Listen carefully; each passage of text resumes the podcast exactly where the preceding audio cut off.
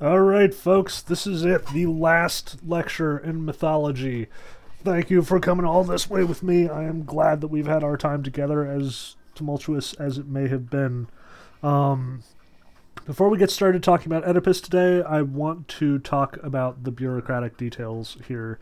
I intended to sort of include this in the last lecture, but it didn't work out because I had all my information wrong.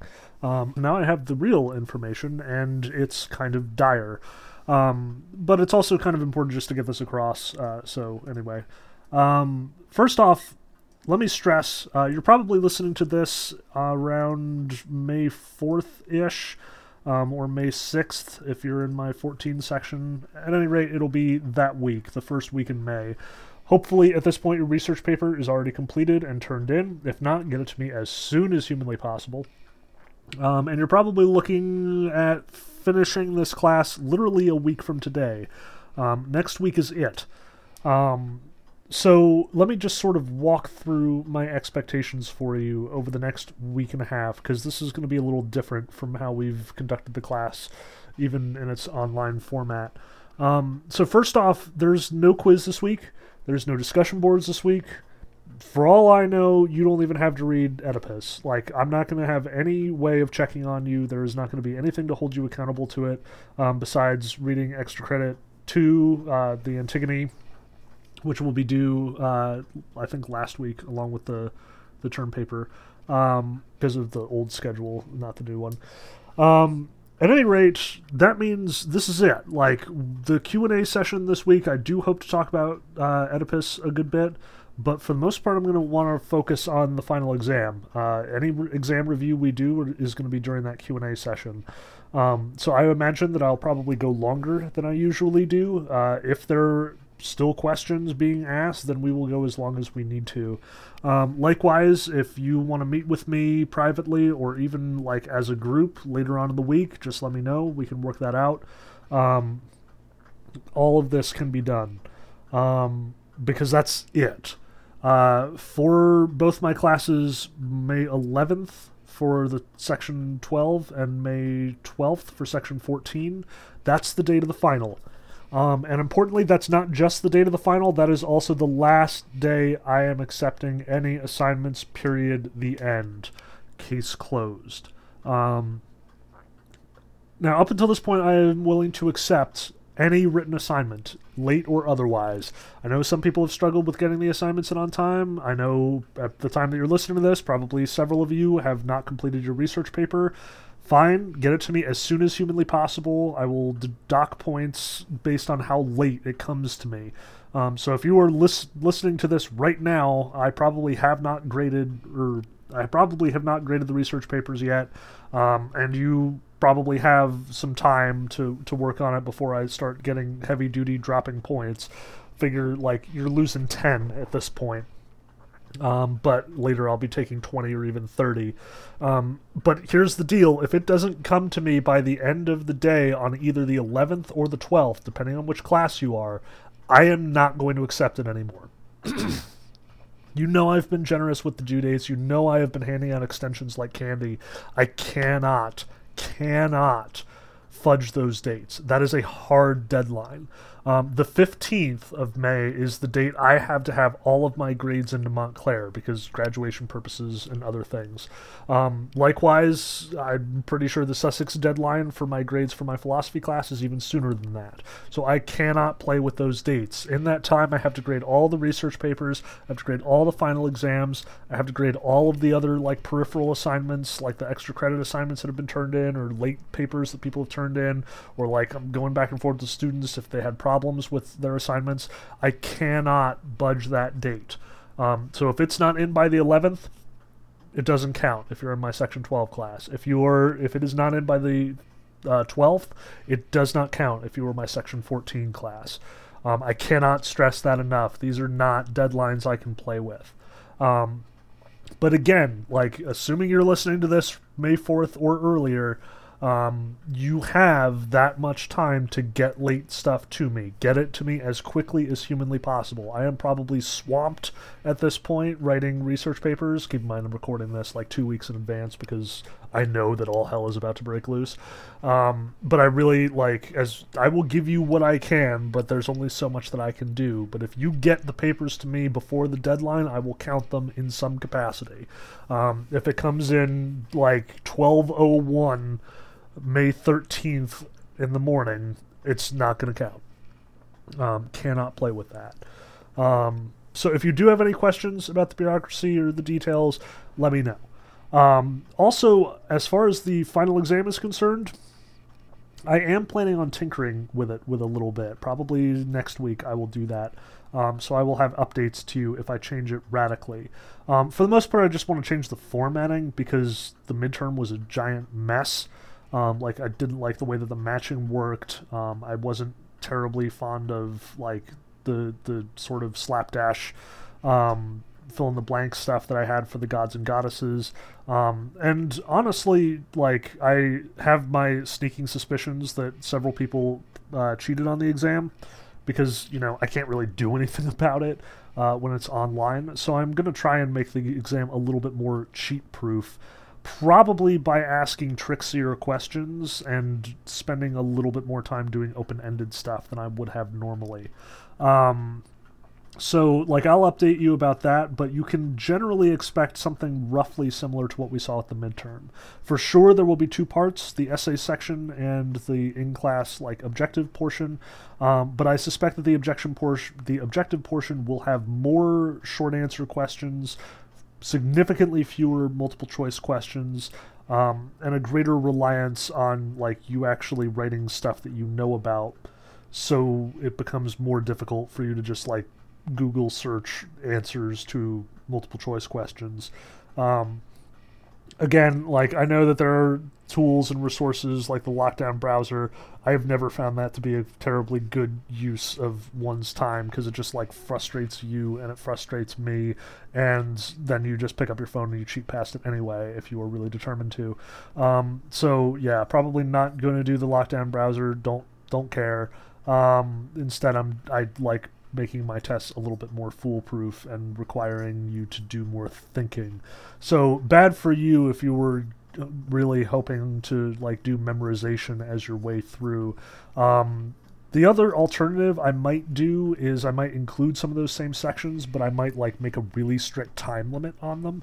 Um, I've done that in the past. I think that works for the quizzes because there's only so much Google searching you can do when you've got the seconds on the clock ticking down. Um, so I might break it into multiple assignments and then work with it that way. Um, we'll see. I'll give you more information as I work it out. So probably next week I'll give you an announcement um, or rather this week, next week of when I'm writing this. Um, in the next week or so, you will get announcements. We will talk about the final exam for the Q and A session. Again, I expect we'll be spending a lot of time talking about the final review this week. Um, so, by all means, ask me any questions there. I'm sure by then I'll have it worked out. Um, the final should be up and running at that point.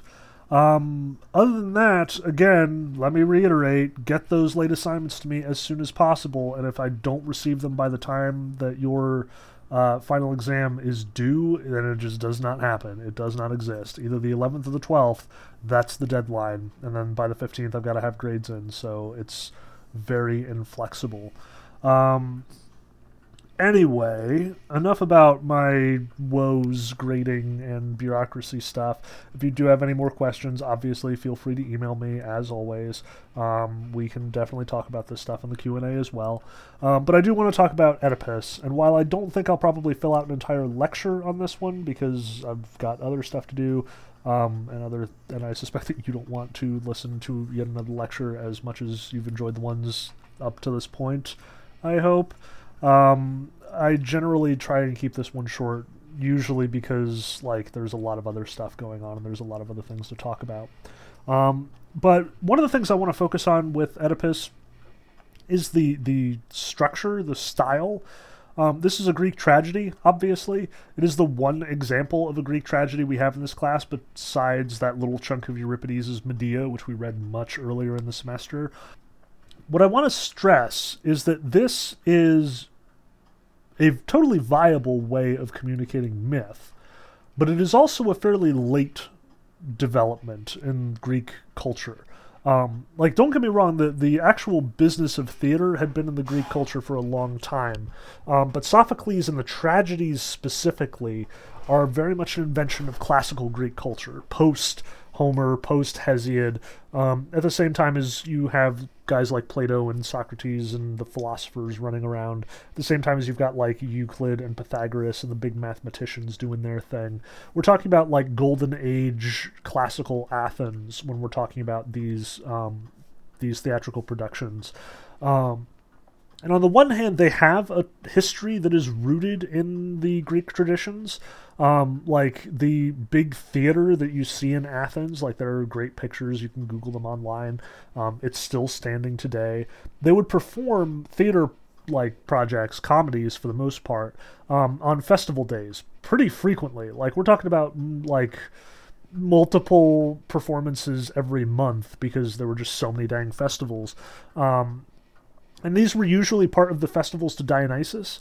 Um, like you would put on a theatrical production, not just to like reverence and worship the gods in the same way that like all myth telling was revering and worshiping the gods, like acknowledging their roles in our lives, retelling their stories as a way of sort of engaging with them. Um, but also like as part of the festivities, um, like you would dismiss from a big comedy devoted to Dionysus and then you'd go have an orgy or something. Like this is pretty normal practice um, for Greek festivities in the early part of the Greek career. The tragedies developed out of that tradition. And Sophocles is considered one of like the greatest of the tragedians, um, or at least the greatest of like the early tragedians. Things change with Euripides, from what I understand. Um, but I also want to stress that like compared to other theatrical traditions that you're familiar with, probably thinking especially of the Elizabethan tradition, because I imagine that your high school professors made you read lots of Shakespeare. Um, it's similar in some ways and very different in others. Um, so I want to sort of like draw a contrast here to sort of like get the record straight because I don't want your Shakespeare knowledge bleeding in with your, you know, Sophocles knowledge. So Shakespeare is writing in the Renaissance, this is like 2,000 years after Sophocles. He is writing primarily to a bunch of poor people who are paying tickets to get in and see the plays, but also like trying to impress the rich, you know, nobles, um, the polit- politicians, the queen, the the various cabinet members, all that. Like going to the Globe Theater was was something fun for everyone, children of all ages, um, people of all intelligences and refinements that's not exactly the same thing as the Greek theater. Um, insofar as it's fun for all ages, yes. Like the Greek tragedies and the Greek comedies were probably presented to people of all social standings. Um, there were probably seats for the nobles, there were probably seats for the peasants, there were probably seats for the slaves. Um, everybody could go. Um, they also were funded not by ticketing the way that it was in Elizabethan times and the way that it is now, so much as they were funded by like the temple. Um, when you give it the temple, that's so they can put on performances like this one, or at least that's my best guess. Um, it's not terribly well documented, or at least I don't know about the documentation well enough. Um, but at the same time, the tradition within the theater was also really different. Like you'll probably remember from your Shakespeare knowledge, like Shakespeare would Shakespeare basically wrote plays that could map onto a contemporary setting. Like you can film Hamlet as a Hollywood movie, and it doesn't take a whole lot of transition. Um, filming Oedipus would be a big difference. Um, you'll notice one of the major things that's going on in Oedipus is it's all one scene like there are admittedly different broken up sections. Like every now and again the chorus comes on and like all the actors get a break and they all hang out behind scenes and supposedly time is passing. But it isn't really time passing in the same way that like you can cut in a movie and then like cut to you know 10 days later or do like a slow transition fade and it implies that like a whole lot of time has passed or you do a montage and it's like entire months are going by. Um, all of the action of this drama. All of the action of Oedipus Rex and most of the Greek tragedies and comedies happen in real time. Um, like it happens in one location, usually without like any significant scenery or setting or props. Um, it's just a bunch of people going on stage in their very famous masks with the smiley faces or the unhappy faces, if it was a tragedy, as it would be in this case, and they just act it out. Um, the main things to keep track of is you'll typically have your tragic figure, in this case Oedipus. Um, you'll have your chorus, and you'll have the various people who sort of like flit around and engage with the tragic figure. The chorus usually represents the people of whatever city where this is taking place. So you'll notice, like in Oedipus, especially, Oedipus is obviously the king of Thebes. Um, after his whole interaction with the Sphinx, um, he is trying to figure out why Thebes is suffering from plague. Rather unfortunate. Um, but you'll notice that the chorus keeps popping in, and they're meant to be Theban senators, by which we mean like high ranking Theban nobles not really important senators like the first senator who actually like talks to Oedipus and has action with him, but they're sort of like the body of senators weighing in on judgment on Oedipus. And this is pretty typical of uh, the Greek theatrical system. Like you usually have a set of people assigned to be the chorus who sort of weigh in as both the public and as the judges of whatever is going on. They are our audience perspective character. They are our audience interaction character. And but unlike the audience, they don't know what's happening. Um, remember, just like the Homeric epics, just like the Iliad and the Odyssey, everyone who sits down to listen to these stories already knows what's going to happen. They know the myth cold. These are performances that take place on a regular basis. They they are stories that are well known to everybody. There are no spoilers in Homeric epics. There are no spoilers in Greek tragedy either. Everyone who sits down to watch Oedipus Rex knows from the beginning that Oedipus killed his dad married his mom, and that's why Thebes is suffering. They all know that by the end of this play, Oedipus is going to blind himself, Jocasta is going to hang herself, and that, like Creon, will ascend to the throne. This is just basic knowledge. You walk in with this knowledge. It is not something that is developed. The tension of the play is not, you know, what's going to happen. There are no shock twists in Greek tragedy or any Greek literature whatsoever. Instead, the goal here is to enter what Aristotle calls catharsis. It is sort of a transmutation of tension into emotional release. Um, this is how the Greeks see it, and honestly, a lot of contemporary traditions see that as well. This is from the Aristotle's Poetics that I'm quoting. Um, but the thinking here is not you are waiting to see what happens to Oedipus. Instead, you know what's going to happen to Oedipus. You know that he's screwed from the word go. That upon walking into the theater, there is no chance for Oedipus to get out of this unscathed. What you watch it for, then, the way that you engage with this, is to watch Oedipus gradually figure out what you already know you, in a sense, have a role like the gods in this case. You know all of the information, you know all of the events, you know exactly how this is going to play out. All you are watching is things get worse and worse and worse, predictably and fatedly, for Oedipus until finally all the revelations are made and he catches up to where you're at. He realizes how terrible the situation is, and in doing so, you feel that release. Think of it in terms of like a horror movie today. Like you get one of those scenes where like somebody is exploring a dark room after splitting up with everybody else in their group because, you know, horror movies and everybody's an idiot. And you have this scene where you're watching this person like with a flashlight or something exploring a dark room. You know shit is going to go down. You know it.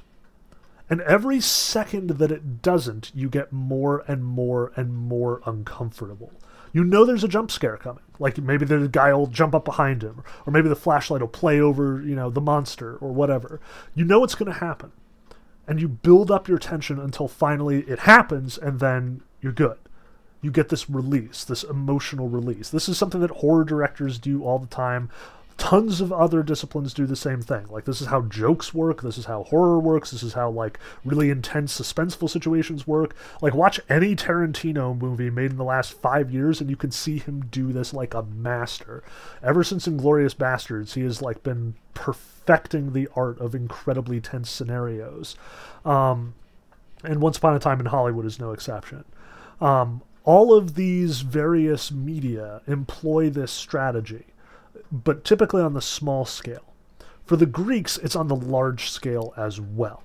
You watch Oedipus get closer and closer and closer to being so incredibly fucked over that like he can't get back from it. And every time he rejects it, it makes it a little more tense. Every time he gets closer to it, it gets a little more tense. Every time that like one of the other characters picks on up picks up on what's going on, it gets a little more tense. It builds and it builds and it builds and it builds and finally you get that moment where Oedipus realizes, "Oh shit, I killed my dad. I married my mom. I am engaged in this incestuous relationship." And everything falls apart and all of that tension is released. Um, that's the goal here. That is the sort of artistic trajectory of Sophocles and most of the other tragedians. This is what tragedy is supposed to look like as far as um, Aristotle and the Greeks are concerned. And notice that's very different from the way that it works with Shakespeare. Um, like Shakespeare intentionally perverts stories on a regular basis. Um, like if you're familiar with King Lear, for example, in Shakespeare's King Lear, like King Lear has three daughters and they all like screw him over, except there's one good daughter, and like he goes to his evil daughters and they wreck him and they like kick him out of their house, and he, things get just worse and worse for King Lear. And then in the Shakespeare version, King Lear dies and Cordelia fails, and all these people just die, and like everything is miserable, and it's this like huge statement on the nature of unavoidable tragedy. But in the original story that Shakespeare is borrowing from, King Lear actually gets together with his good daughter, they kick out the evil daughters, and everyone lives happily ever after. Shakespeare literally changed the story. People came to Shakespeare's play thinking, I am going to see this story where this old man has a lot of bad things happen to him, but ultimately everything works out for him in the end. And they got totally screwed. Like, they got totally surprised. Um, they were expecting a predictable story and got an unpredictable one instead. And so, going to a Shakespeare play, you had no idea what you were in for. Shakespeare's tragedies operate differently from Greek tragedies. They have multiple scenes. They can take lots of time. The characters all have their own independent plot lines. It is not just dead set focused on one mythic figure having his comeuppance. And additionally, they have action. Like, the action actually matters. You'll notice in Oedipus, there is no actual development. Um, when you come into the play is when you leave the play. Nothing has changed except Oedipus has realized what has happened. Um, and Jocasta killed herself and Oedipus blinded himself. But these things are done off stage, you'll notice. Like, when you think about the entire story of Oedipus, as tangled as it is, it starts with Jocasta and Laius uh, deciding, you know, they get this prophecy, the son is going to kill Laius, so they cast out their son, they, like, put the band between his legs and they throw him out into the wilderness where he gets picked up by the shepherd, transferred to this other family. He grows up with this other family far, far away in Corinth. Um, but he also gets a prophecy. He's going to kill his mo- his father, marry his mother.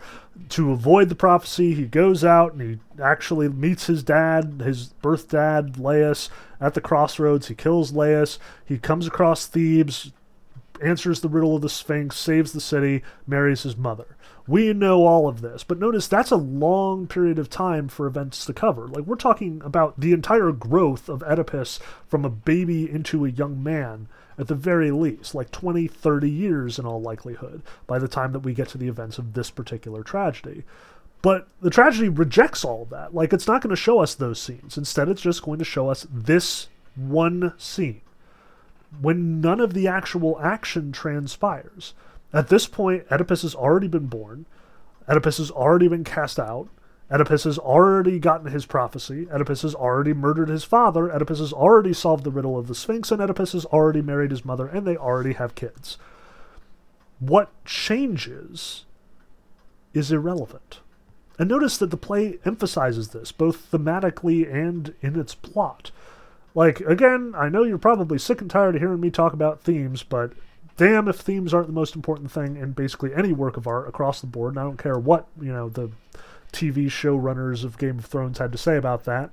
Um, themes are important. Themes are what are actually being communicated to us by art. If art doesn't have themes, then it is pointless. It is empty. It doesn't have anything to show us.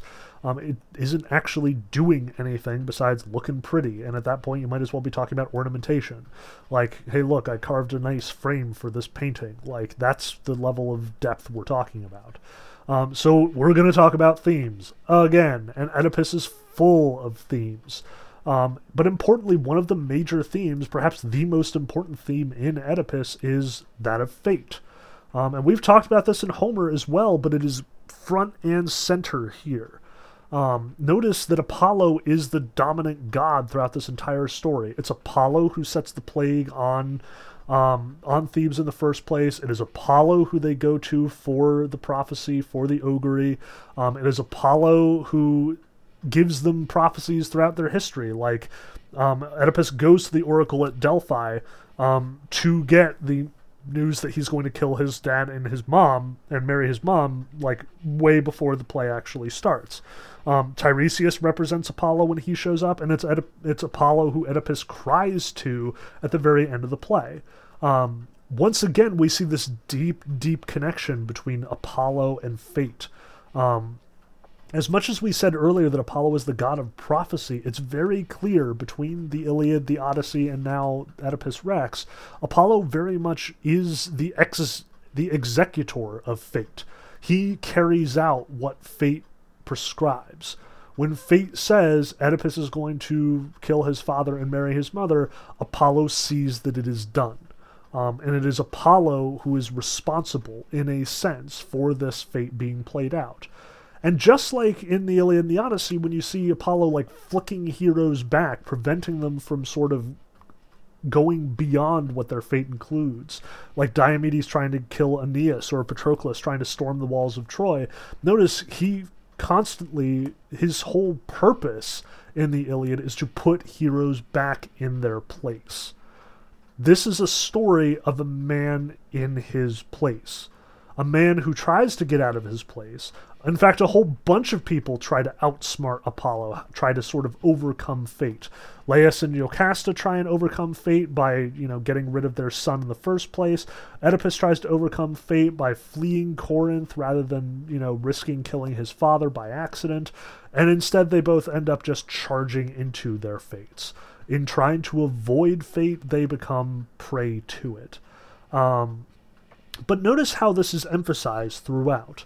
Um, notice how, like, every time Oedipus thinks that he has managed to dodge fate, every time that Jocasta assures him, no, you didn't kill your father, everything is fine, it just ends up pushing them closer and closer to this revelation, this brink. Um, it just gets them closer and closer to this sudden realization that their fates have not been avoided, that they have been prey to them all along and they haven't even known it. That fate was so much stronger than Oedipus that he couldn't even like realize that he was falling victim to it. Um, so, but notice that that also plays along with the structure of this play here. There is a dread inevitability about this play from top to bottom. Um, like in a sense, this is the greatest of the Greek tragedies because its form matches its function. It is a play reminding us that we are but mortal, that we are at the whims of fate, that we are subject to its vicissitudes, that we cannot escape it. And it does so by showing this inevitable progression. Having everyone in the theater watch as Oedipus accomplishes nothing and gets closer and closer to realizing how foolish, how absurd, how pointless his actions have actually been, um, how futile his efforts to avoid fate have ultimately turned out to be. Um, that's part of why this is the one I teach in here, rather than Antigone or any of the other really great Greek tragedies, um, because this just puts fate front and center and lines up so well, um, just structurally. So, with that in mind, I do in fact want to dig into the text in a few places. Like, we obviously do not have time to go over the whole thing, um, but there are a couple of key components that I want to talk about. Um, first, again, you'll notice the whole setup is Apollo is mad at Thebes. Um, there is this huge disease going through Thebes. You should remember this from the Iliad. Like the Iliad opens the same way.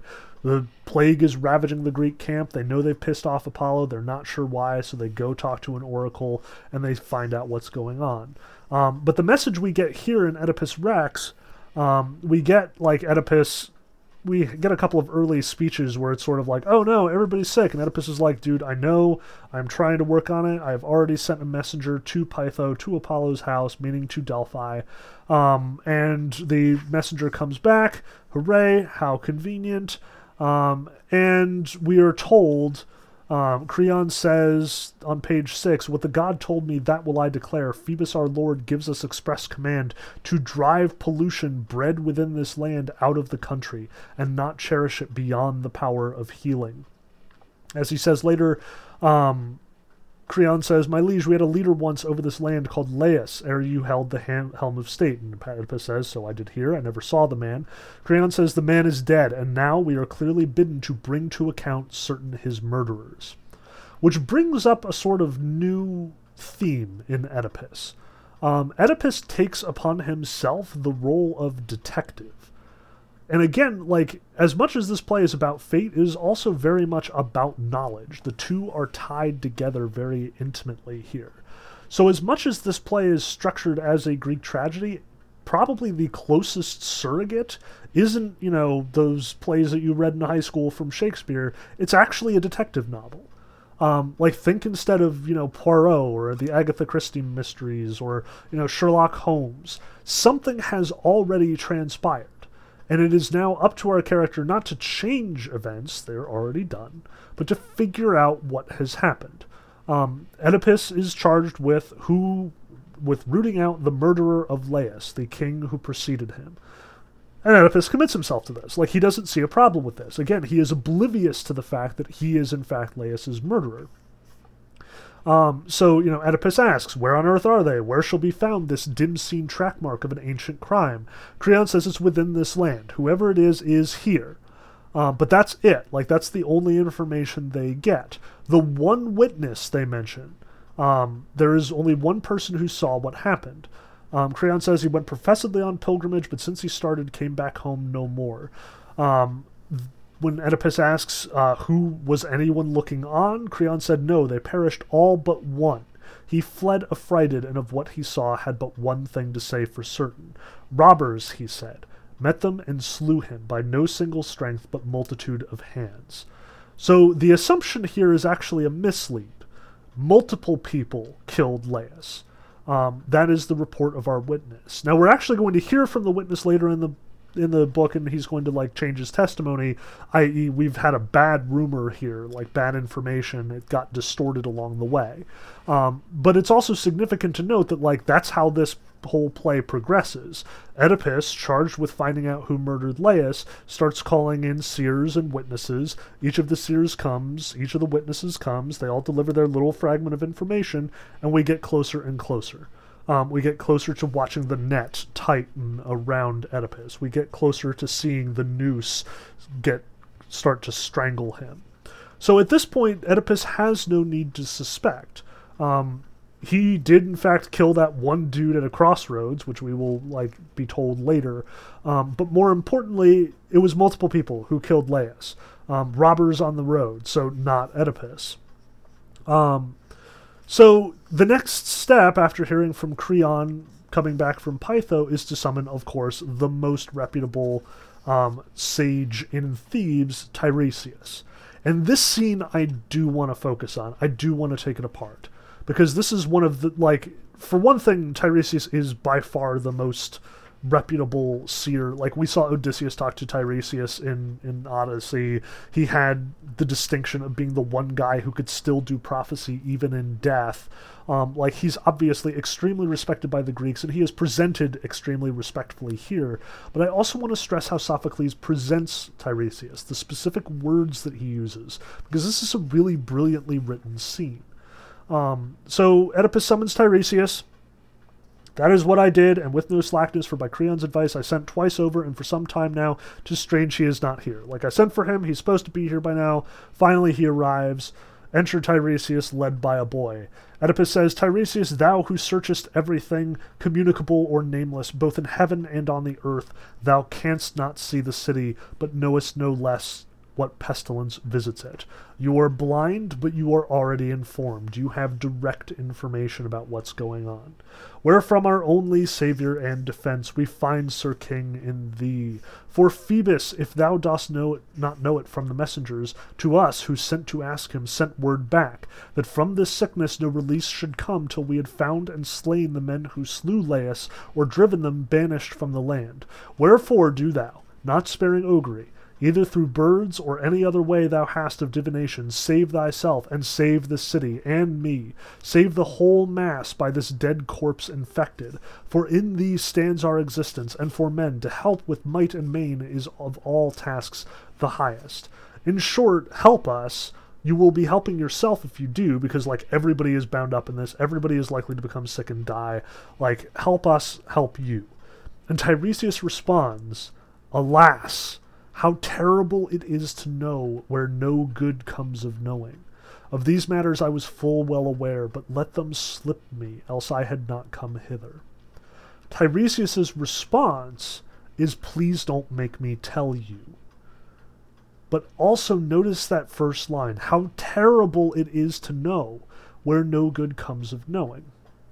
If our second theme is tied up into the fact that this is kind of a mystery in its own right, then that second theme is knowledge. But notice the Greek attitude toward knowledge here is very dark. Tiresias does not want to give this information. He knows that it will not be received well, and for that matter, he knows that it's not going to bring happiness to anyone. It's not going to solve any problems. Remember, everything is already done. Oedipus is already sleeping with his mother. He has already murdered his father. It's too late. Um, it's over. Um, everything has happened already.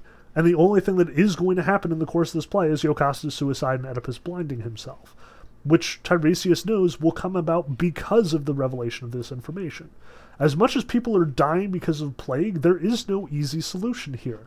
Everyone is already trapped in this web of fate. So Tiresias says, Please just leave me alone. Oedipus asks, Well, what is it? How out of heart thou hast come? Tiresias says, Let me go home. So shalt thou bear the load most easily, if thou wilt take my counsel and I mine.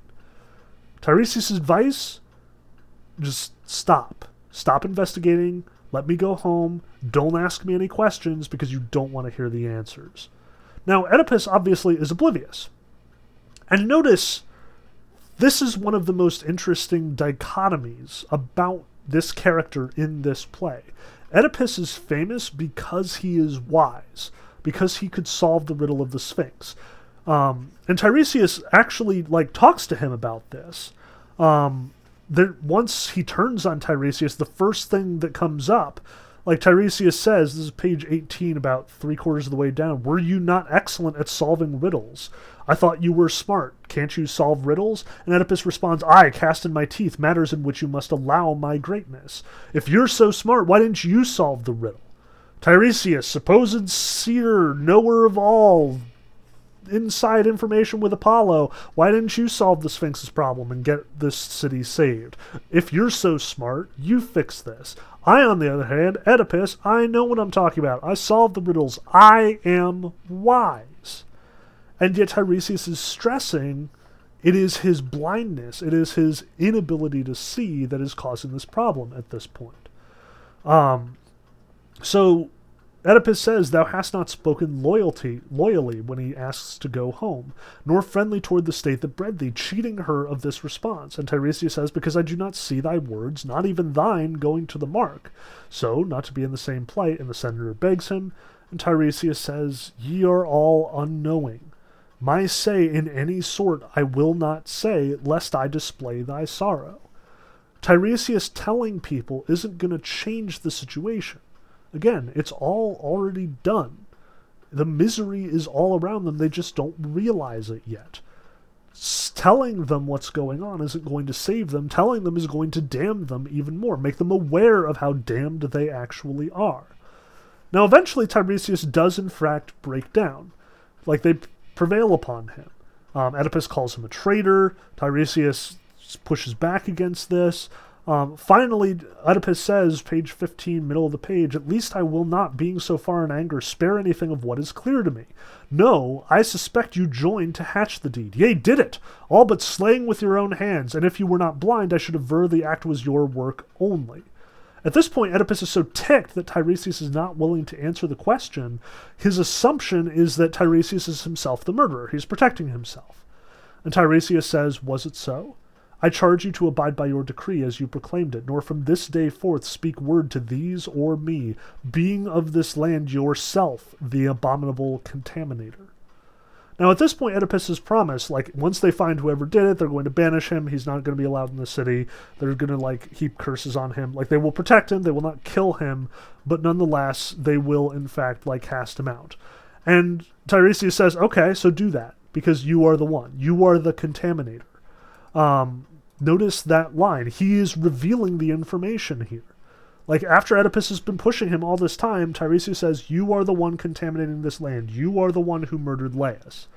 And Oedipus says, So shamelessly set you this story on foot, and think perhaps you shall go free? Tiresias says, I am free, for I have in me the strength of truth. And Oedipus is immediately suspicious. Tiresias says, I am free. There's nothing you can do to, to me. He stresses that multiple times. He knows how he's going to die. He's a seer. He can do that. Um, but upon revealing to Oedipus that he is the murderer, Oedipus jumps to the conclusion that Tiresias is plotting against him. That they have concocted this accusation to make Oedipus like guilty before the eyes of the people, to sort of usurp his position. Um, and he will charge Creon shortly afterwards with conspiring with Oedip- with Tiresias in like the next section. Um, now, Oedipus asks again because he's shocked initially. Um, who prompted you? For, for from your art it was not. Yourself! You made me speak against my will. Notice the conversation here. They're talking past each other. Oedipus asks who prompted you, who was conspiring with you. Tiresias responds, You! You are conspiring with me. You were the one who were who was begging me to give up this information. You are the one conspiring to destroy yourself and making me complicit in your conspiracy. Oedipus says, Speak, what? Repeat, that I may learn it better. Tiresias says, Did you not understand me at first hearing, or are you tempting me when you say speak? And Oedipus is now a little confused. Not so to say for certain, speak again. And Tiresias makes it so abundantly clear. I say that you are Laius's murderer, he whom you seek. And Oedipus immediately challenges him again. Not without chastisement shall you twice over utter wounds. Tiresias, however, is frustrated. You can tell this. Then shall I say something more that may incense you further? You asked me to tell you. I am telling you the truth. You killed Laius. This is not supposed to be rocket science. What more do you want me to tell you? So Oedipus says, Say what you please, it will be said in vain. Tiresias says, I say you know not in what worst of shame you live together with those nearest you, and see not in what evil plight you stand. Tiresias is making allusion now to his sleeping with Jocasta. You live together with those nearest you, i.e., his wife, and yet they're in the worst of shame because of the incestuous relationship here. Now, notice the conflict as it develops here. Do you expect to go on reveling in utterances like this? Yes, if the truth has any force at all, because Tiresias has not said anything but the truth at this point, despite Oedipus's accusations. Why, so it has, Oedipus says, except for you. It is not so with you, blind as you are in eyes and ears and mind. Now, notice blindness is the other dimension of this theme of knowledge and wisdom. Notice that here Tiresias is in fact blind. He is famously a blind seer. He has to be led into the room. Um, he can't see. But that said, he can still see better than Oedipus can. The fact that he can't see with his eyes doesn't mean that he can't see with his mind. Oedipus's accusation here is honestly completely hypocritical because Oedipus doesn't see, Oedipus doesn't realize, and Tiresias calls him on this. Fool, you reproach me as not one of these shall not reproach you soon. They will all call you blind soon, in a matter of time. And remember, when Oedipus realizes what happens, his act is to blind himself, to make his inability to see both physical as well as mental. Now Oedipus responds, You cannot hurt me, nor any other who beholds the light, your life being all one night. And Tiresias says, Nor is it fated you by my hand should fall. Apollo is sufficient. He will bring it all to pass. Tiresias knows it doesn't matter. Oedipus can't hurt Tiresias. Tiresias can't hurt Oedipus. This is all in Apollo's hands.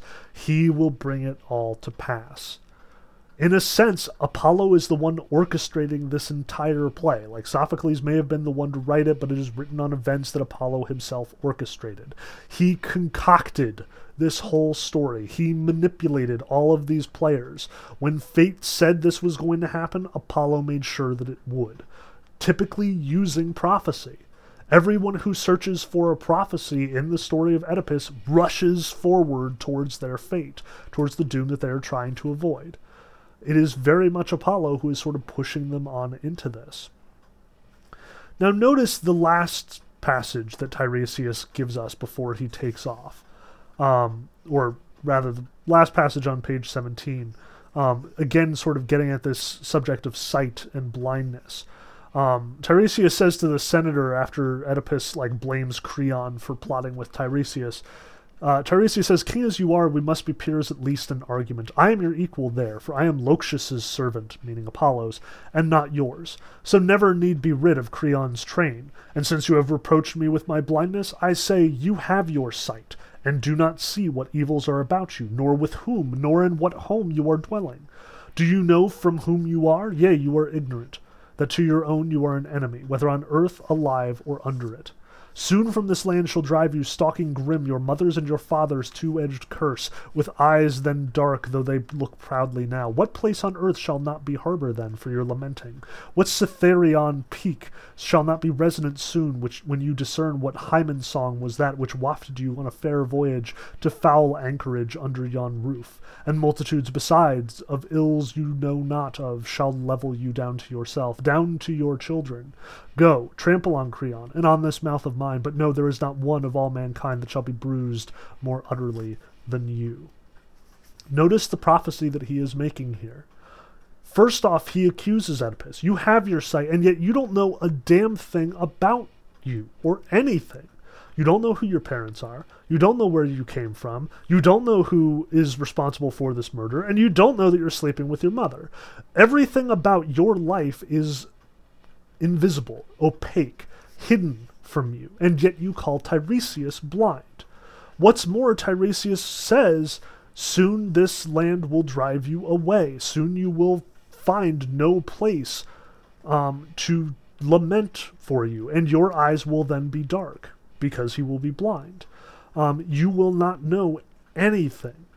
There are so many ills awaiting you, and you are not aware of it. And more than all of the threats that you were heaping on Ty- Tiresias' head or Creon's, worse will befall you. Um, Oedipus is oblivious to his own situation, his own suffering, and yet he insists on being wise. He is the one who will discover the truth, and yet he knows so little. Now, Oedipus dismisses Tiresias, he gets rid of him. Um, he accuses Tiresias of giving all of these riddles, which is where Tiresias shoots back that I thought you were really good at riddles. Um, finally, Tiresias ins- gives us like the complete story at the very end here. Um, I go, having said that I came to say, not that I fear your frown, for you possess no power to kill me, but I say to you, the man you have been seeking, threatening him, and loud proclaiming him for Laius's murder, that man is here believed a foreigner here sojourning, but shall be recognized for Theban born hereafter, yet not pleased in the event, for blind instead of seeing, and poor for wealthy, to a foreign land, a staff to point his footsteps he shall go. Also to his own sons he shall be found related as a brother, though their sire, and of the woman from whose womb he came, both son and spouse, one that has raised up seed to his own father and has murdered him. Now get you in, and ponder what I say, and if you can detect me in a lie, then come and say that I am no true seer. Notice that Tiresias describes his entire situation here. Oedipus is a foreigner who is actually from here. He claims to be a foreigner, is believed to be a foreigner, but shall be recognized for Theban born. Um, he is recognized as seeing, and yet he is blind. He is recognized as being wealthy, and yet is poor. Um, his own sons he is related to as a brother because the same woman who bore them bore Oedipus. And what's more, he has killed his own father. Um, he has raised up seed to his own father and has murdered him. All of this describes Oedipus, and yet Oedipus cannot decipher this. The riddles are too much for him. At this point, he's not even there to listen. He left. That's why it says retires in the margin. Um, now, we get another chorus passage here, and then Oedipus talks to Creon like there's a direct accusation, like that he is conspiring with Tiresias to sort of oust him. It's important to notice that, like, Creon actually doesn't have any interest in being king. I really love his speech on pages 23 to 24, where he's like, um, Why would I want to be king? Um, would why would I rather choose a sovereignty with fears than the same power with undisturbed repose? Neither am I by nature covetous to be a king rather than play the king, nor any man who has sagacity. Now I have all things without fear from you. Reigned I myself, I must do much I hated. Um, how were a throne then pleasanter for me than painless empire and authority? Creon has all the advantages of being king without having to deal with all the disadvantages of like being subject to the populace. Everybody calls out and complains to Oedipus, but he also gets to rule behind the scenes and do whatever he wants. So Creon's got it made. Like he doesn't have any reason to try and depose Oedipus. He's he's very happy where he is, um, which I think is honestly kind of interesting and sort of telling about the Greeks' attitude toward rule at this point in time. Um, they're starting to become wise to the fact that being called the king isn't necessarily as great as just having the power and nobody noticing. Um, but we also get in this section, Jocasta shows up and starts talking to Oedipus. Um, and the first strains of actual revelation are revealed to us. Um, we hear about both of the prophecies. Uh, Jocasta's prophecy that um, that uh, like their son would kill his father. Oedipus's prophecy that um, he would kill his father.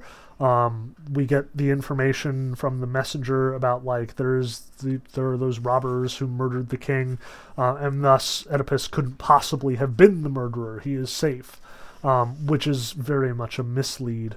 Um, now, later is like this in- initial interaction with Jocasta isn't all that interesting. They're basically just trading prophecies and talking about information, um, which isn't relevant to either of them at this point. Um, like Jocasta thinks that the person who murdered her husband is, you know, somebody else. Oedipus doesn't think that he is the one who the prophecy was talking about. Um, it'll take a while before they actually sort that out. Um, but it's important to notice that Jocasta herself is a really interesting character in this situation as well. By the next scene, after the whole conversation with the with the chorus, when Jocasta is still there, but the messenger shows up to explain that Oedipus is not Polybus's son. Um, Jocasta starts to get worried. She figures it out before Oedipus does. Um, so after they they have exchanged the prophecies, after Oedipus explains that like he dodged his fate by getting out of Corinth so he wouldn't kill Polybus, and Jocasta has dodged fate by getting rid of his son. Um, you'll notice that the messenger from uh, Polybus comes up to Oedipus and says that Polybus is dead. And Oedipus is, is excited about it. He's like, Yeah, I dodged that bullet. Now I don't have to worry about it. My dad's dead and it's not my fault. And as long as I don't marry Loxias, Polybus's wife, then I should be good to go. But then the messenger reveals, No, that's not so true. Um, he says at the bottom of page 38 Polybus was not akin to you. Polybus isn't your sire. He isn't your father, not your blood father, anyway. And Jocasta is here to hear this, but she doesn't say anything, not yet. When they do address her on page 40, Oedipus says, Lady, you remember him whose coming we were wishing for, but now does he mean him? And Jocasta says, Why ask who 'twas he spoke of? Nay, never mind, never remember it, 'twas idly spoken. And Oedipus says, Nay, it cannot be that having such a clue I should refuse to solve the mystery of my parentage. At this point, Oedipus is like, Oh, well, if I'm not Polybus's son, then whose son am I? But remember, the messenger also told us that he found Oedipus with the like rods stuck through his heels. Jocasta recognizes that. So her response is, For heaven's sake, if you care for your own life, don't seek it. I am sick, and that's enough. Note the emphasis here, the sort of thematic significance of first that discussion with Tiresias where he refuses to give Oedipus this information, and then here again where we have Jocasta saying, Stop looking for the truth. As crazy as this may sound in our, you know, enlightened age of science and so on, what the message very much is here, what the theme seems to suggest is that information is not a good thing. Um, finding out about your parentage, finding out who the murderers are, will often bring you only despair, tragedy. And remember, that also ties into the structure of this play. Like, this is a play about revelation. We sit here not to watch things happen, but to watch characters realize the significance of what they've already done. This is a play about hindsight in a very real sense. Um, again, the facts are what they are, but they can't be changed. And if they can't be changed, then what's the point of finding out about them? Like, yes, admittedly, Apollo is like plaguing the city. That's that's bad. We don't want a bunch of people dead. Plagues are bad, everyone, in case you weren't aware.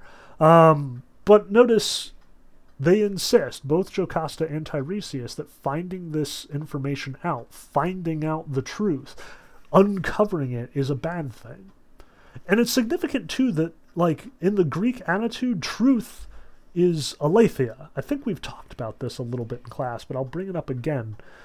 You should re- recognize the word lethe that comes that's related to the river Lethe, which we discussed like early on in class. It's related to the river Styx. Um, when you cross the river Lethe or the river Lethe, um, you forget everything.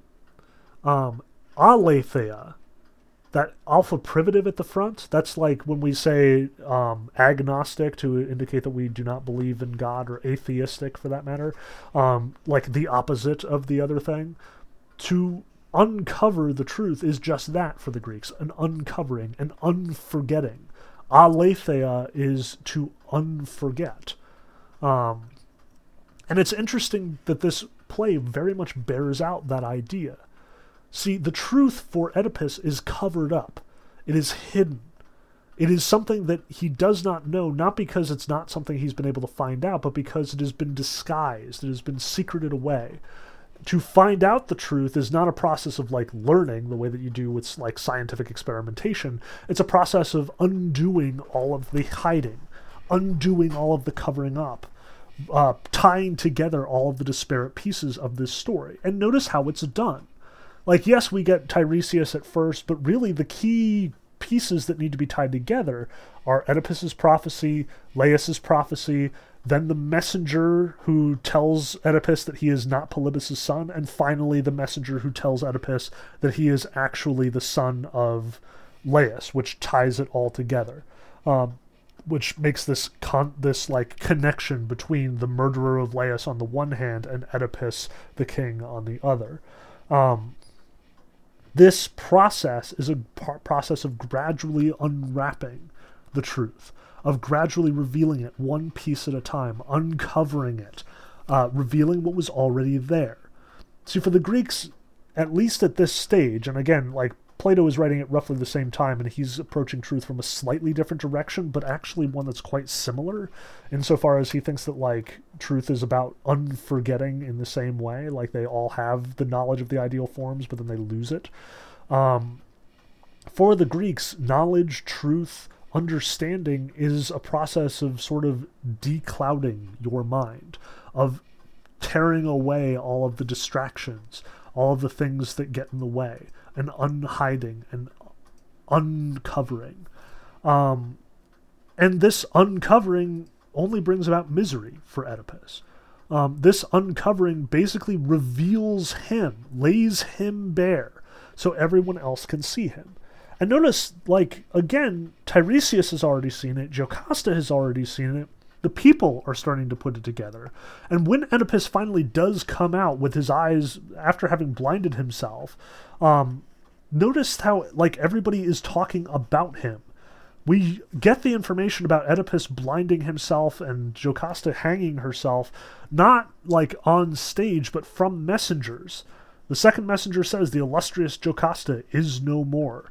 Um, the, he reports, um, I know no further how she perished, for Oedipus break in crying aloud, for whom it was impossible to watch the ending of her misery. But on him we gazed as he went raging all about, beseeching us to furnish him a sword, and say where he could find his wife. No wife, rather the mother soil, both of himself and children. And as he raved thus, some power shows him, at least none of us present did.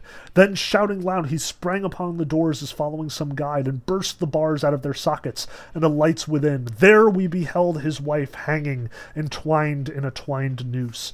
He, seeing her with a groan, looses the halter, then when on the ground lay the poor wretch, dreadful it was to see what follows. Snatching from her dress gold pins wherewith she was adorned, he lifted them and smote the nerves of his own eyeballs, saying something like this that they should see no more evils like those he had endured or wrought. Darkling, thereafter, let him gaze on forms he might not see and fail to recognize the faces he desired. Notice Oedipus blinds himself at the very moment that he is most exposed. Um, everybody sees this. Everybody recognizes it. We don't even see it on stage. We get it secondhand through these messengers. It becomes public information, but we don't even need to see it as the audience. Remember, we knew it the whole time. Oedipus is literally the last person to figure it out.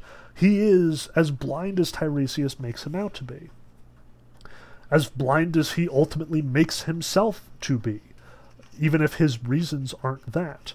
Um, so notice, you know, notice that the Greeks do not have a very high opinion of this process. Some things are better left covered. Some things are better left unknown. You don't necessarily gain anything by finding stuff out about your history or about your parentage or about your life. Usually that just ends in pain and tragedy. Um, rather to leave it hidden. Um, again, aletheia implies a negation. It's negative. Um, it is an uncovering. Uh, best to just leave it covered in most cases. Um, but notice too, like how the other sort of themes and ideas floating around this text a little bit. The the sort of blame and argumentation that we see. Um, there's a segment fairly early on um, in one of the chorus sections, which I skipped over initially, but I would like to sort of draw a little attention to it now.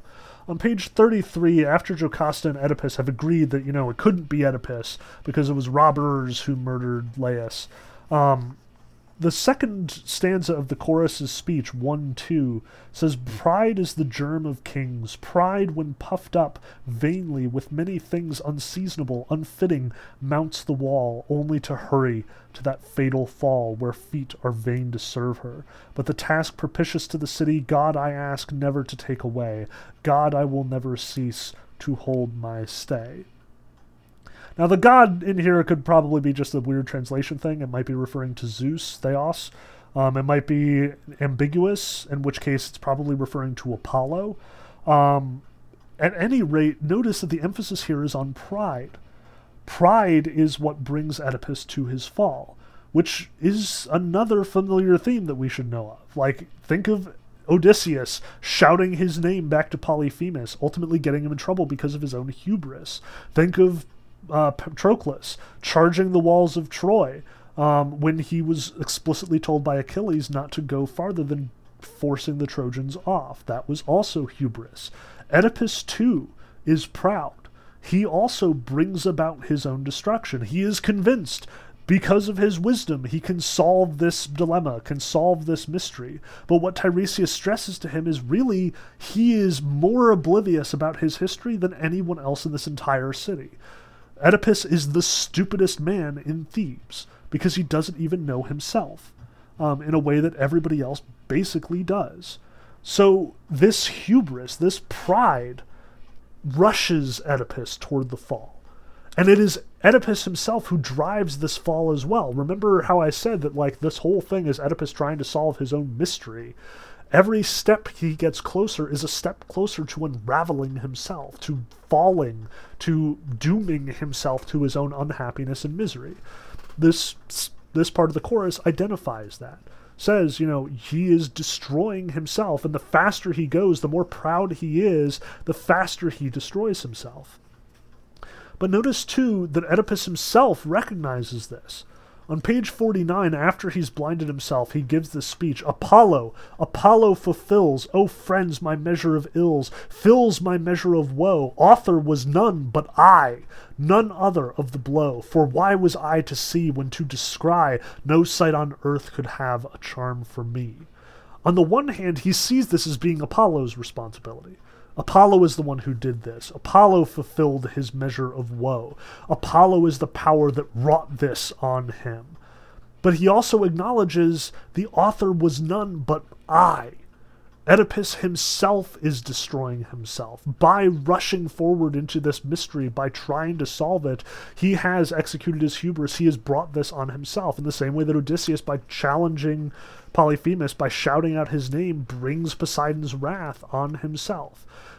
See, that idea of hubris is frequently connected to standing tall. We've talked about this. Oedipus here is standing tall.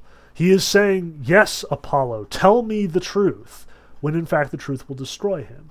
He is saying, I am not afraid of the truth, when in fact he should be terrified. He accuses Tiresias of telling lies, when he himself is completely oblivious to his situation and is unaware of the truth that Tiresias is telling. Now, a couple more passages that I just want to sort of like light upon as we finish this out, finish this conversation.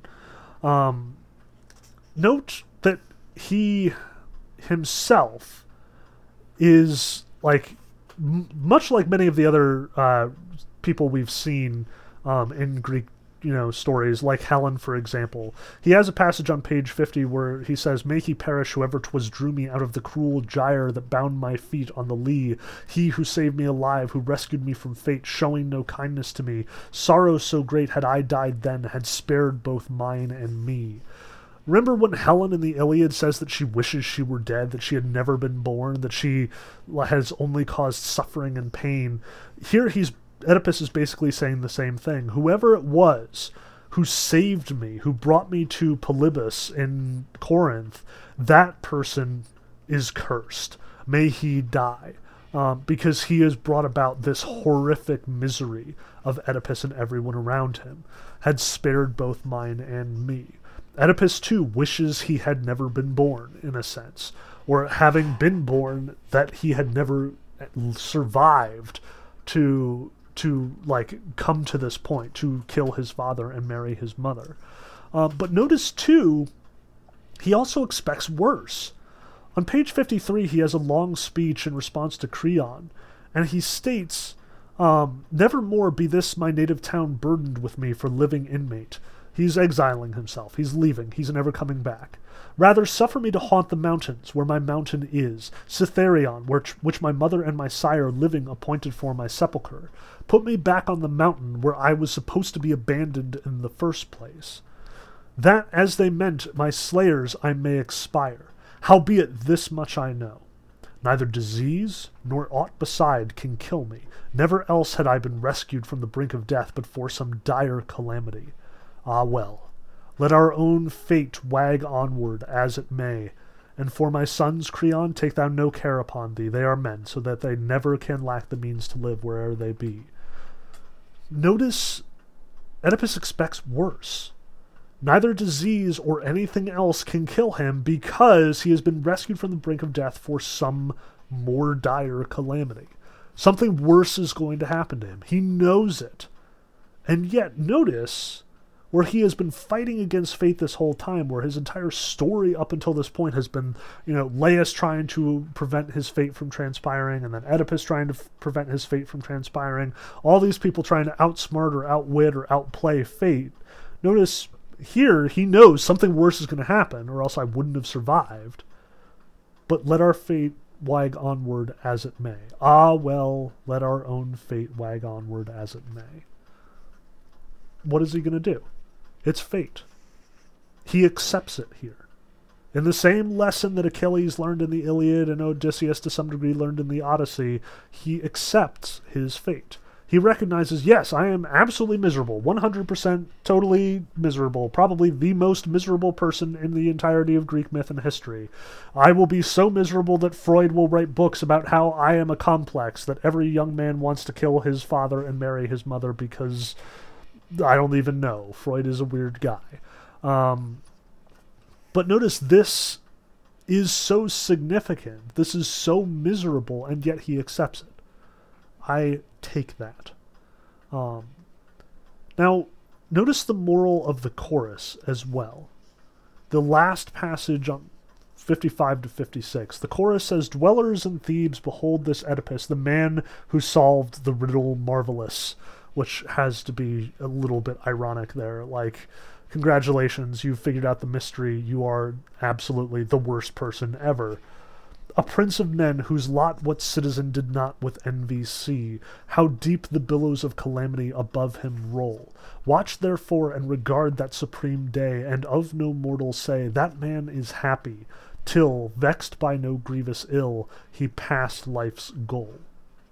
The conclusion they make here, this moral, the sort of takeaway from this, is don't say of any mortal man or woman that they are happy until they're dead. Which is actually the like jumping off point for like a whole philosophical discussion. Like Aristotle writes the entire Nicomachean Ethics with this line in mind. Um, he quotes it extensively, um, but that's a conversation for another class and another day. I'm afraid. We, however, are at the end of ours. Um, but what I want to stress, what I want to drive home as like the culminating statement about Oedipus and about fate and the whole Greek attitude um, is bound bound up in this line.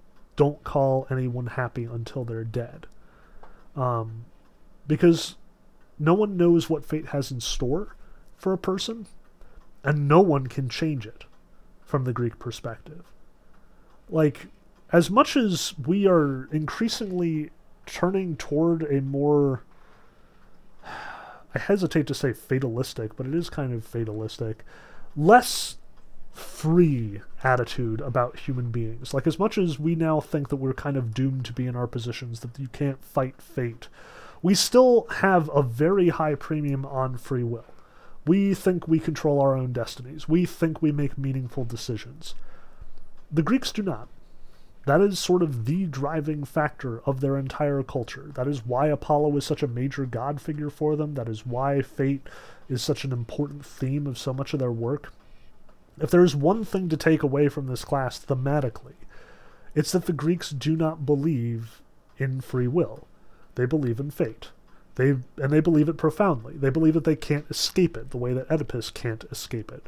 They believe that humanity, mortality is ultimately sort of pointless and not important. Achilles, upon dying, goes to Hades and doesn't have a like really impressive afterlife. Like you saw in the end of the Odyssey, we didn't cover it extensively, unfortunately, but even then they're still just obsessing about their death in Book 24, just like they were when Odysseus saw them on the island.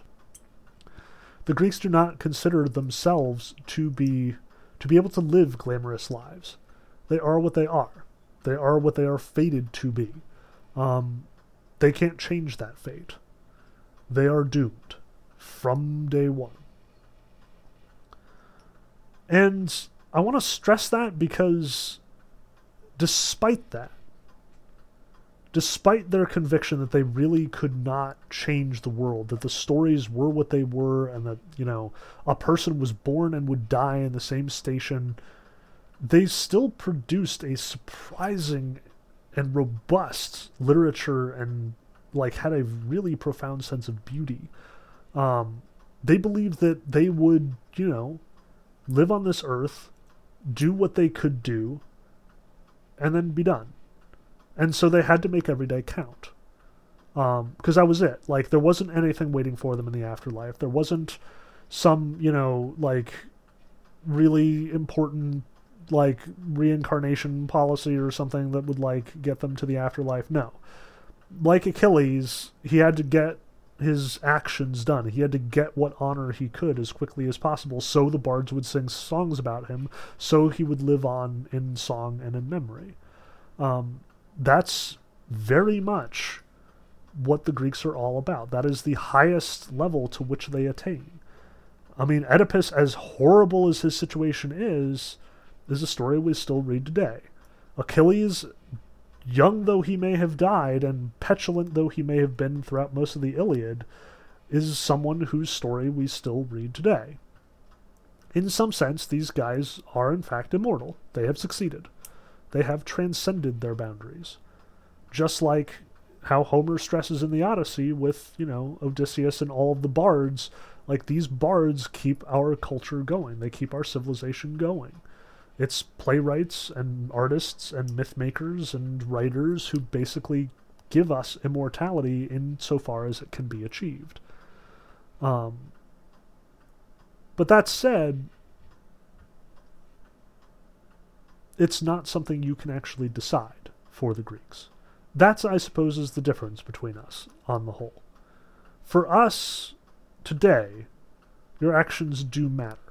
And you should live like the Greeks lived, with every day being meaningful and important and, you know, desperate, because it could be the last. You never know what Zeus has in store for you.